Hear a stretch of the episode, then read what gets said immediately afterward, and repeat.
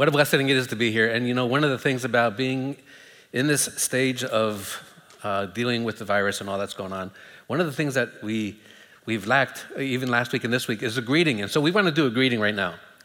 Um, but we want to do a, a healthy greeting. So I'm going to take you to Thailand with me for a moment. And the, the greeting that we do in Thailand is a wai, W A I.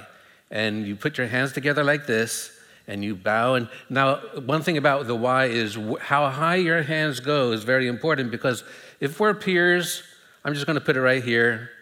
But if you're my former professor, I might put it a little bit higher. And if you're re- greeting royalty, you're gonna, it's going to go like this. But I'd like you to stand up right now and greet one another. Here's what you say. I'm sorry, I should have told you this before. You don't, you're not going to say, how are you doing? You're going to say, Sawasdee khrap, if you're a guy. And if you're a female, you're going to say, Sawasdee kha. The ending is different for male and female. So, Sawasdee khrap for guys and Sawasdee kha for females, the speakers. Go ahead.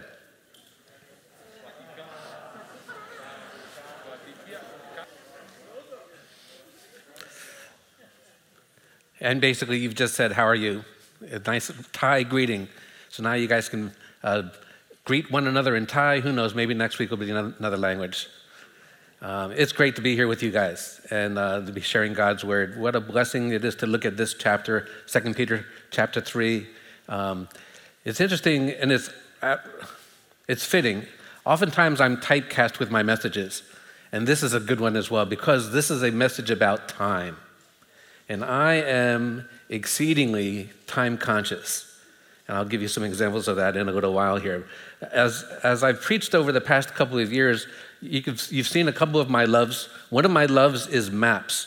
I love maps. And uh, so I'm going to show you some of the, a couple of the maps that I used over the past couple of years. Here's the one um, that I used oh, oh, way back um, related to a, a phone app game that I play. And then last year, used this map from Uh, risk. Well, I want to share with you now my favorite map of all. Check out this map. Some people call it the upside down map. But really, who's to say that north is up and south is down? My point being that God sees the world differently than we see the world. And today, as we look at time, we're going to come to a realization that God does not see time the way that we see time. And when we look at the world, accordingly, we want to see the world the way God sees it. This follows on from last week's message about uh, false teachers. Last week, Tony talked about the marks of a false teacher. And um, one of my favorite verses to share in times of transition. As an example, um, back in two thousand ten, when God called us from uh, to wrap up our more than twenty years on the mission field to come to Lancaster to teach at Lancaster Bible College, uh, we were saying goodbye to many dear people. And I especially shared this verse with my team leaders that I oversaw. And uh, in, in Acts chapter twenty, Paul is he called the elders from Ephesus together to say goodbye to them. And in his his message to them, he talked about being careful about false teachers who are going, going to come and try to take you uh, to the side. Beware of those false teachers. But then he gets to this beautiful verse in Acts chapter twenty, verse thirty-two. And when I when I have my graduate when I have graduates from L B C, I give them a little gift, and on the bottom of that gift it says Acts twenty, thirty-two. Let me read that verse to you. It says, "And now I commend you to God and to the word of his grace, which is able to build you up and grant you an inheritance among all those who are sanctified." As we think about false teachers, we need to constantly bring ourselves back to the truth, the objective truth of God's word. And, you know, we could have, we, when we talk about false teachers, we can talk about, okay, I want you to make sure you have your argument straight. Make sure you do this. No, I commend you to God and to his word. That has to be our baseline. And even today, as we talk about scoffers and end times, we want to make sure that God's word is our foundation, is our base. We're going to be looking at uh, Second Peter chapter three, verses one through nine in three parts. The first two verses looking at reminders that stimulate wholesome thinking. Then uh, verses three to seven, rebuke the scoffers. And then the last two verses, the reason why God is waiting to come. So let's look at Second Peter three, verses one and two first. Let me read those out loud. Dear friends, this is now my second letter to you. I have written both of them as reminders to stimulate you to wholesome thinking. I want you to recall the words spoken in the past by the holy prophets and the command given by our Lord and Savior through your apostles. Dear friends, he starts out. This is an encouragement. He's not rebuking them as much as exhorting them to what he wants. And like a good coach, you know, you talk about what you want to, the person to do and not what they don't, what you don't want them to do. And so he's encouraging them, dear friends, and keep that in mind um, because he wants us to have an action. And this, you're going to hear this quite a bit for this message here. You're going to have echoes back to other passages within Second Peter and First Peter. For example, in chapter one of Second Peter, verses twelve to fifteen, Peter wrote, So I will always remind you of these things, even though you know them and are firmly established in the truth you now have. I think it is right to refresh your memory as long as I live in the tent of this body, because I know that I will soon put it aside, as our Lord Jesus Christ has made clear to me.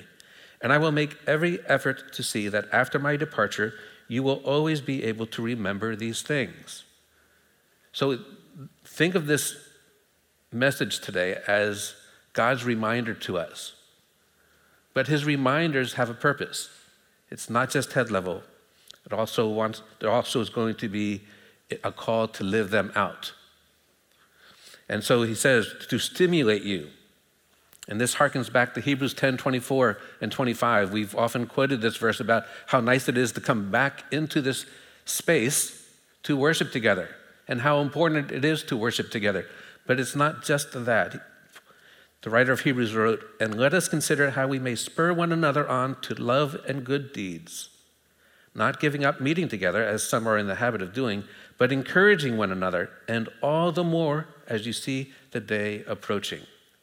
So we are to encourage one another to love and good deeds.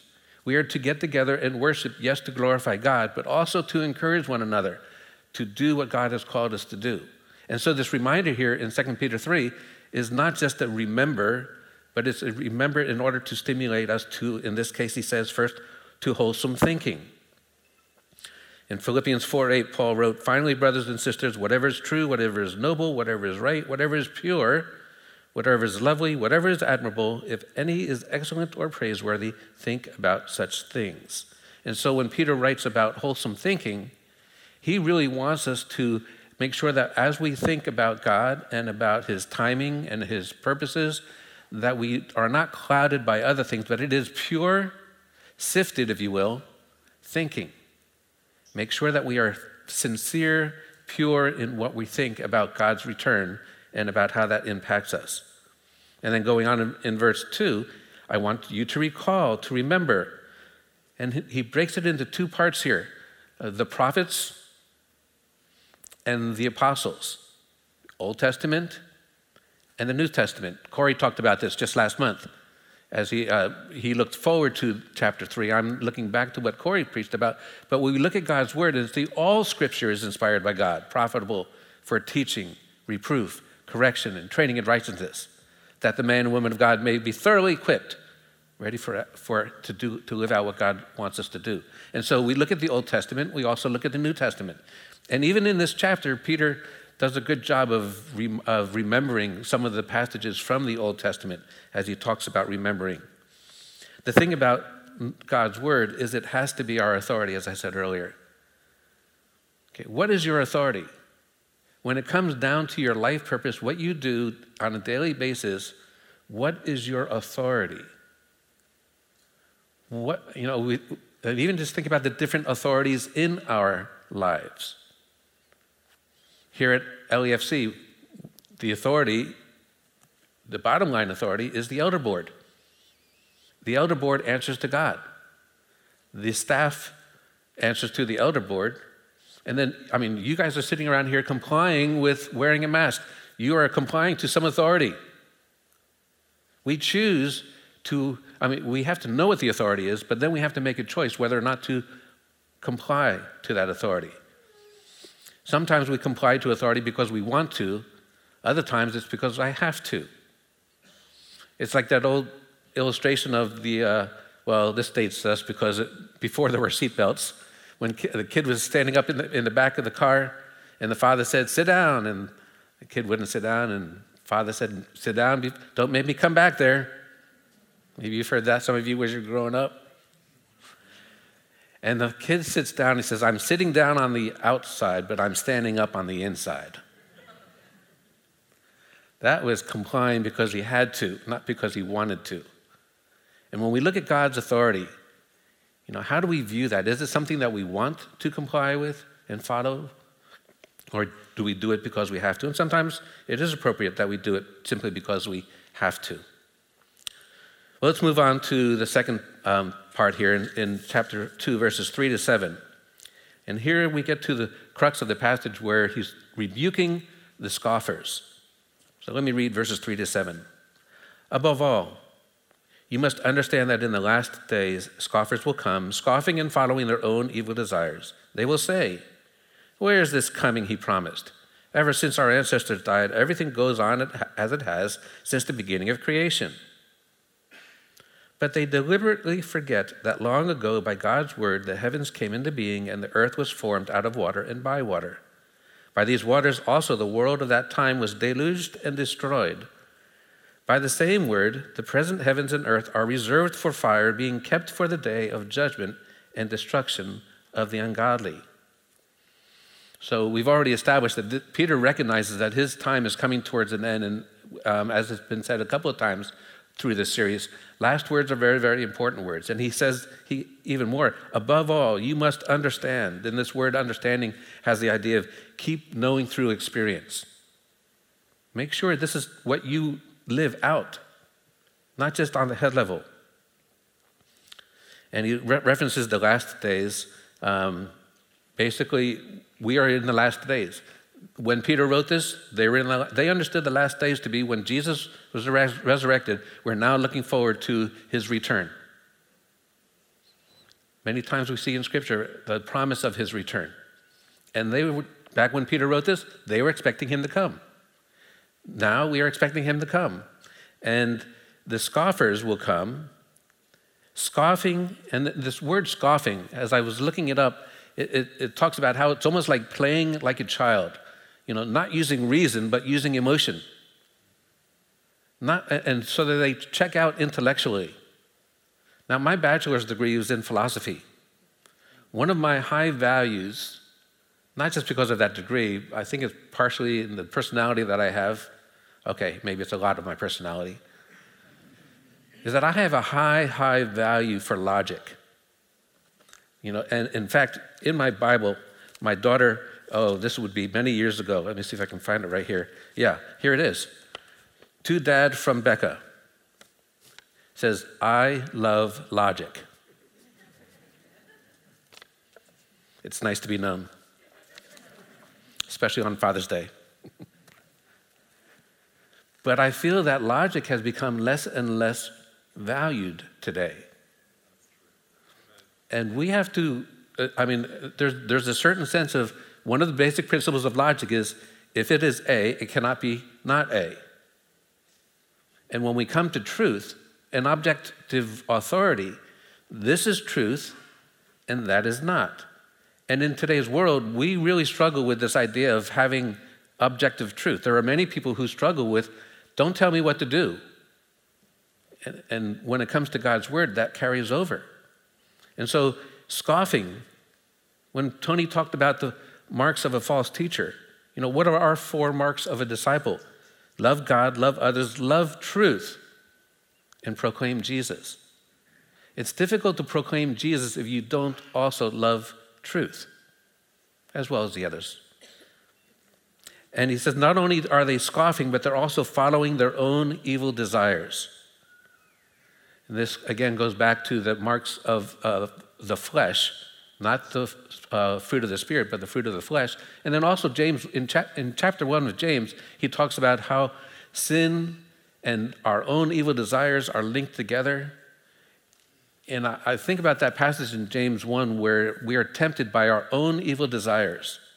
It's as though Satan knows each of us individually and know, knows which temptation will trip us up. And our, it's sort of like a fishing lure.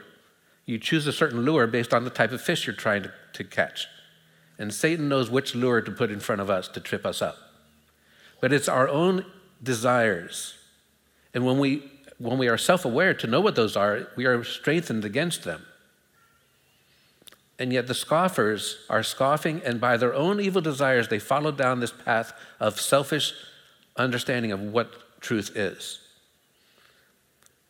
Spurgeon once said, "Errors of doctrine are almost always attended with errors of practice."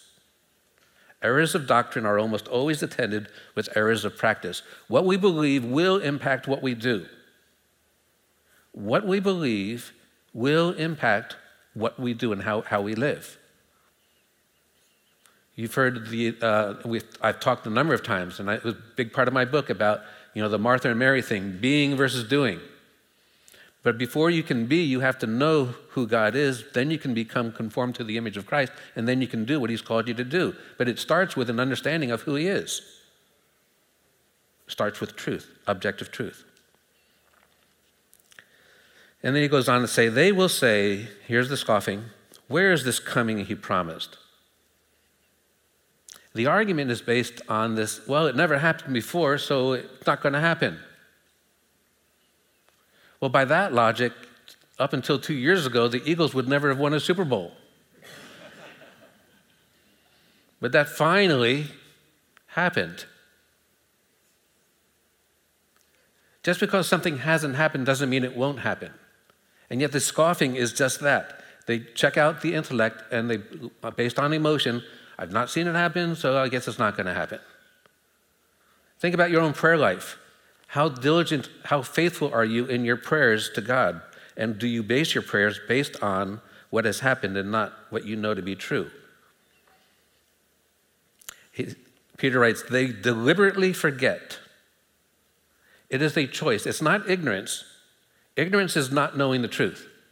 These scoffers know the truth, but they deliberately forget. And we have to guard ourselves against deliberately forgetting what we know to be true. We we have to live by the truth we know and not just casually and comfortably and conveniently forget some of the truths. A number of years ago, I had a Bible with me that I had, I had ordered a Bible, and it came with a significant portion of the scripture missing. I called the, I called them, and they said, "I will send you a new one." What, do you, what should I do with this? "Oh, I'll just throw it away." Well, I'm not going to throw a Bible away. This is going to be a great tool sometime. And I did it once, and I told myself I wouldn't do it here again. But with that Bible, I actually just ripped out a page. I said, you know, we do that with Scripture sometimes. We conveniently rip out verses or truths that we don't want to abide by when it suits our purposes. But he goes on, he says, by God's word, out of water and by water. We, and it's a nice way to hearken all the way back to Genesis one one, when God created all things. He is the creator God. On the mission field, one of the things that we focus most on is establishing that he is the creator God. Because he is the creator God, he has the right to talk about his creation. He has the right to bless us. He has the right to challenge us and to test us. And yes, he has the right to destroy what he has created. And he goes on here, Peter goes on and says, by these waters. He says, first of all, out of water and by water. Water is very, very important. You know what? If you have your water with you, why don't you just pick up your water and get a drink right now? Water sustains us.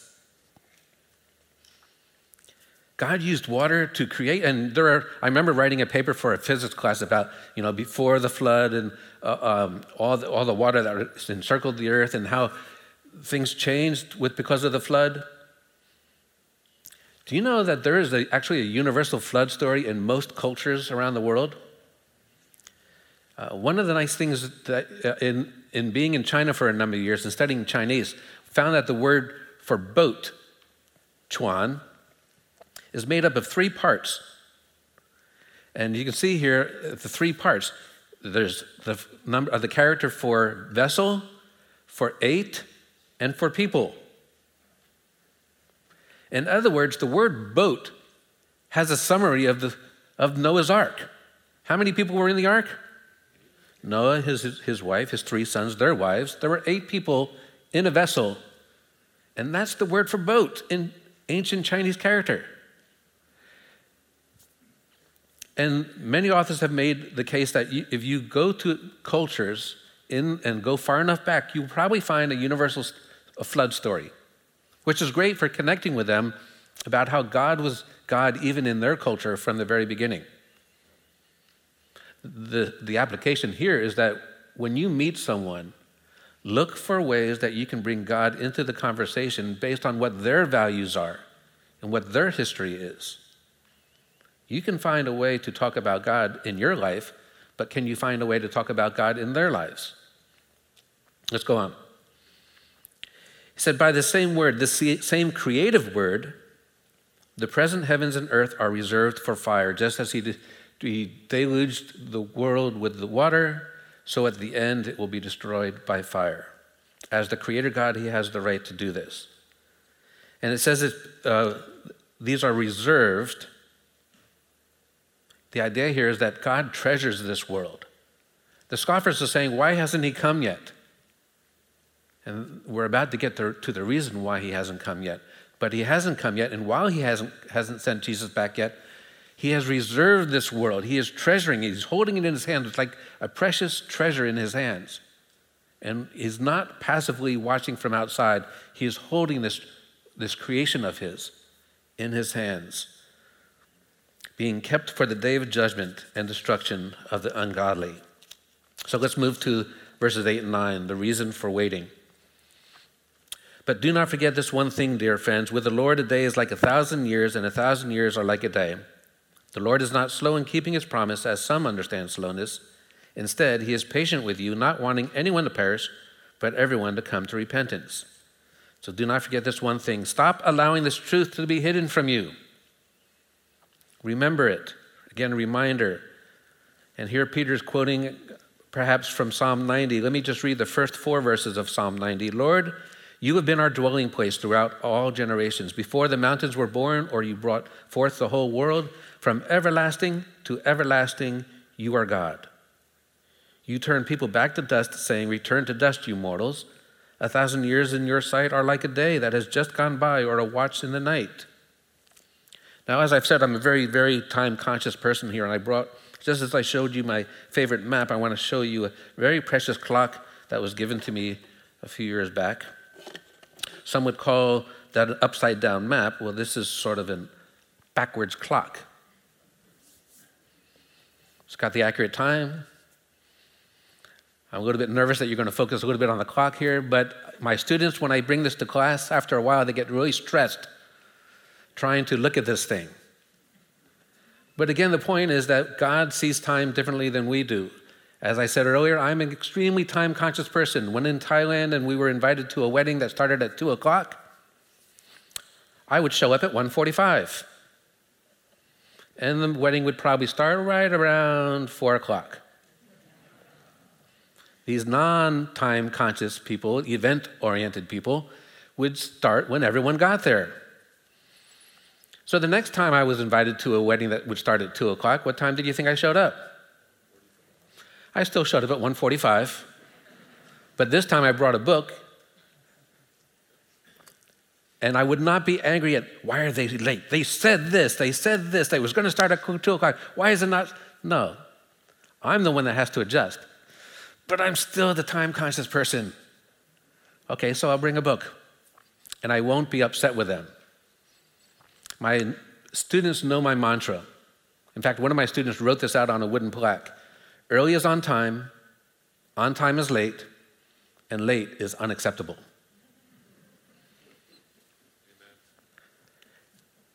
Thank you for that amen. I, I just need one.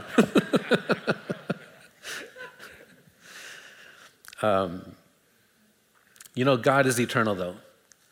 God is outside of time. He doesn't think, hmm, when would be a good time to do this? I envy God in this way. He is eternal. He is outside of time. So for him, he doesn't feel like, I need to rush. He doesn't feel like he's a little bit early or a little bit late. He is sovereign and he is eternal. Peter goes on to say, the Lord is not slow in keeping his promise, as some understand slowness.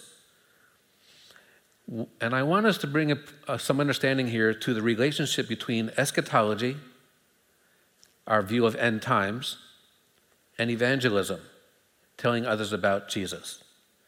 What you believe about Jesus' return at some level should impact whether or not you, you share your faith with others.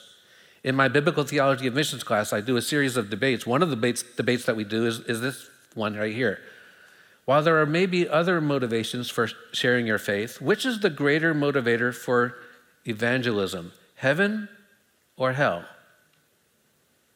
Would you be more inclined to tell someone in your oikos about Jesus because of heaven or because of hell? There's not a right answer, but the wrong choice is to not tell them at all. But just to think a little bit about end times and what we're looking forward to. Am I looking forward to being with God in heaven? Am I thankful that I don't go to hell? What about my the people that God brings into my life? Yeah, there's probably a mixture of both there, but at some level, I'm guessing that one of those might be a greater motivator for you. You know, Joel shared with us the um, Romans road of uh, gospel presentations, you know, Romans three twenty-three, all have sinned and come short of the glory of God.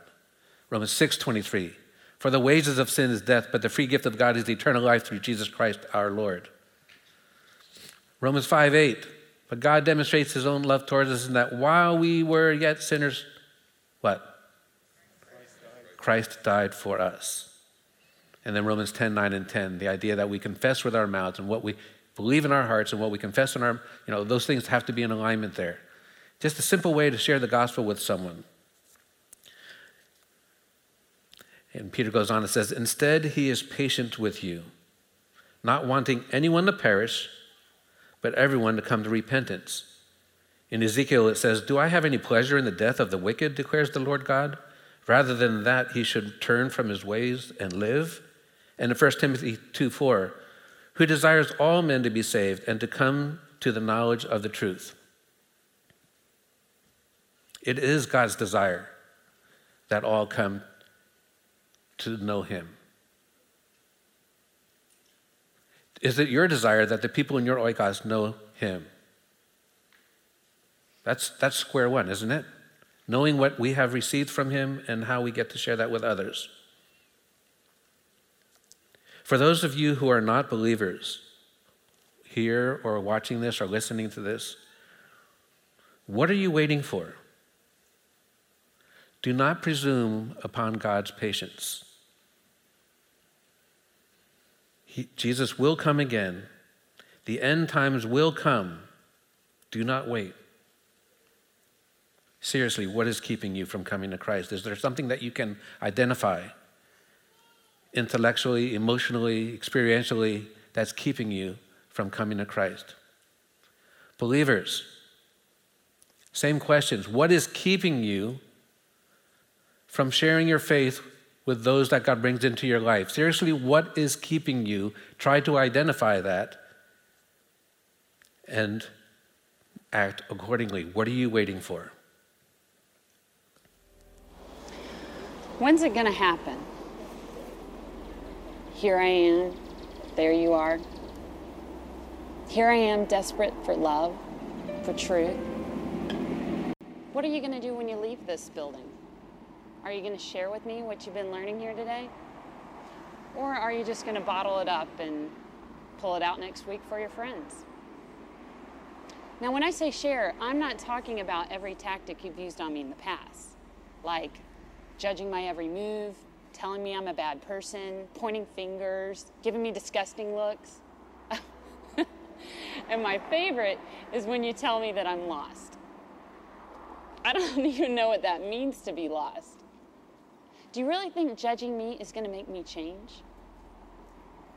Would it make you change? Now, I, I know I'm a bad person. I've, I've done bad things, but I don't need you to tell me that. What I need is for you to pick me up when I fall down, to be there when I'm broken. Yes, there's, there's something missing in me. There's a void in my heart that I don't know how to fill. You have it. You have that thing that makes you whole. You know that person that I need to know. So I'm watching your every move.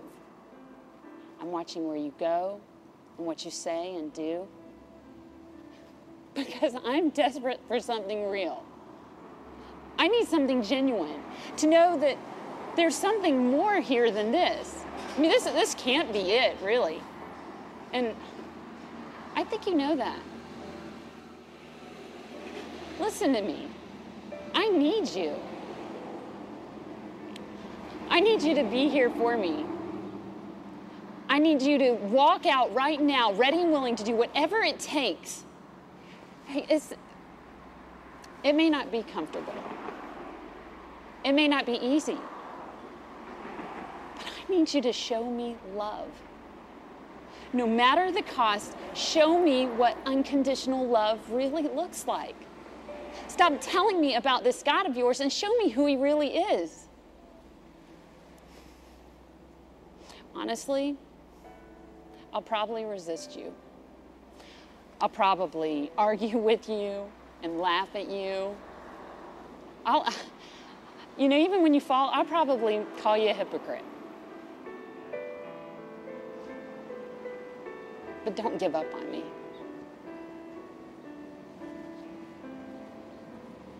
Please don't give up on me. So I'm going to ask you, when's it going to happen?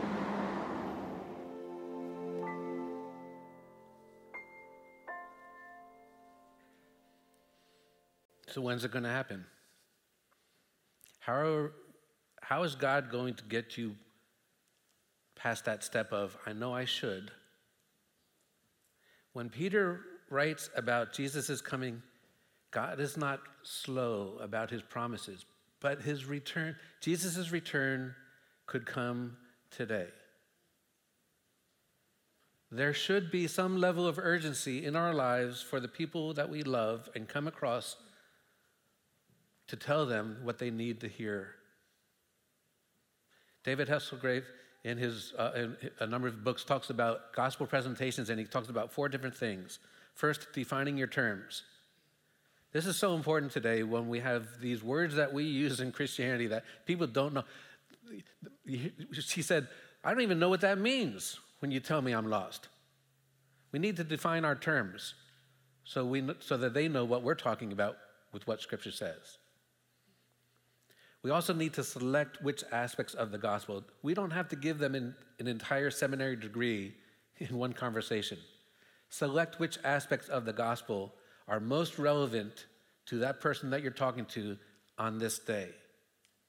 And then organize what you're going to say, including Scripture, of course, like the Romans wrote, or some other verses that are going to be relevant. But then here's the last part that he brings and that we often neglect, and that is calling for a commitment, for persuasion. We have a right to persuade to the truth. Today, that is something that goes against our culture. Don't tell me what I should believe or what I should do. And by the way, I'm not trying to persuade them. I want God's word to persuade them. And so I need to be clear in what I'm communicating. So let me leave with you a few questions and a few suggestions. Question number one, how well does your life align with what you believe about Christ's return? Have you even thought about Christ's return? Please do. That's what Peter's reminding us of today. He is coming. You know, some of us, I remember, you know, thinking, Lord, please don't come before I get married. Lord, please don't come until I have this child, these child, these children. Lord, please don't come until... And I'm thinking, how selfish is that? But now, Lord, please don't come until this person comes to know you. Because now I'm, I'm okay, I'm in my sixties. Yes, I'm in that bracket. But it's also the sense of, Lord, come quickly. And now that's the selfish thought. Lord, please wait until my, the people in my oikos come to know you. Secondly, are you guilty of playing games with God, knowing his truth and acting accordingly, or that they don't, it doesn't uh, exist? Thirdly, who is waiting for you to share the gospel with them? Pull out that oikos list again, update it, pray over it daily, and then moving on to these three suggestions.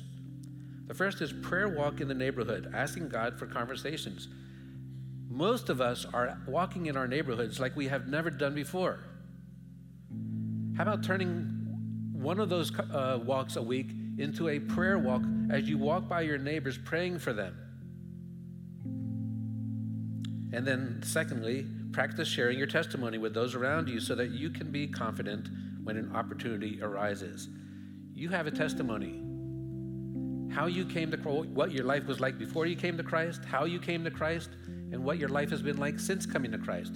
Practice sharing that with other believers so that when an unbeliever, when there's an opportunity, you're ready to share that with that person. Not in a canned way, but in a relevant way to that person. And then finally, ask God to open doors with those in your oikos.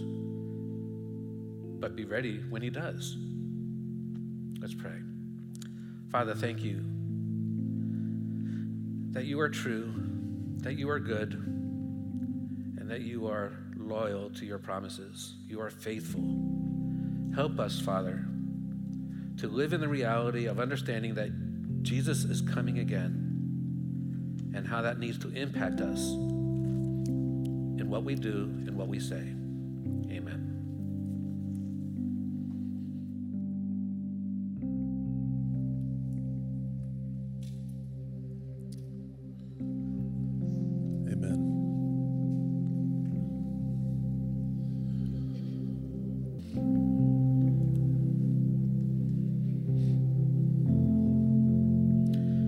Forget this one thing, dear friends.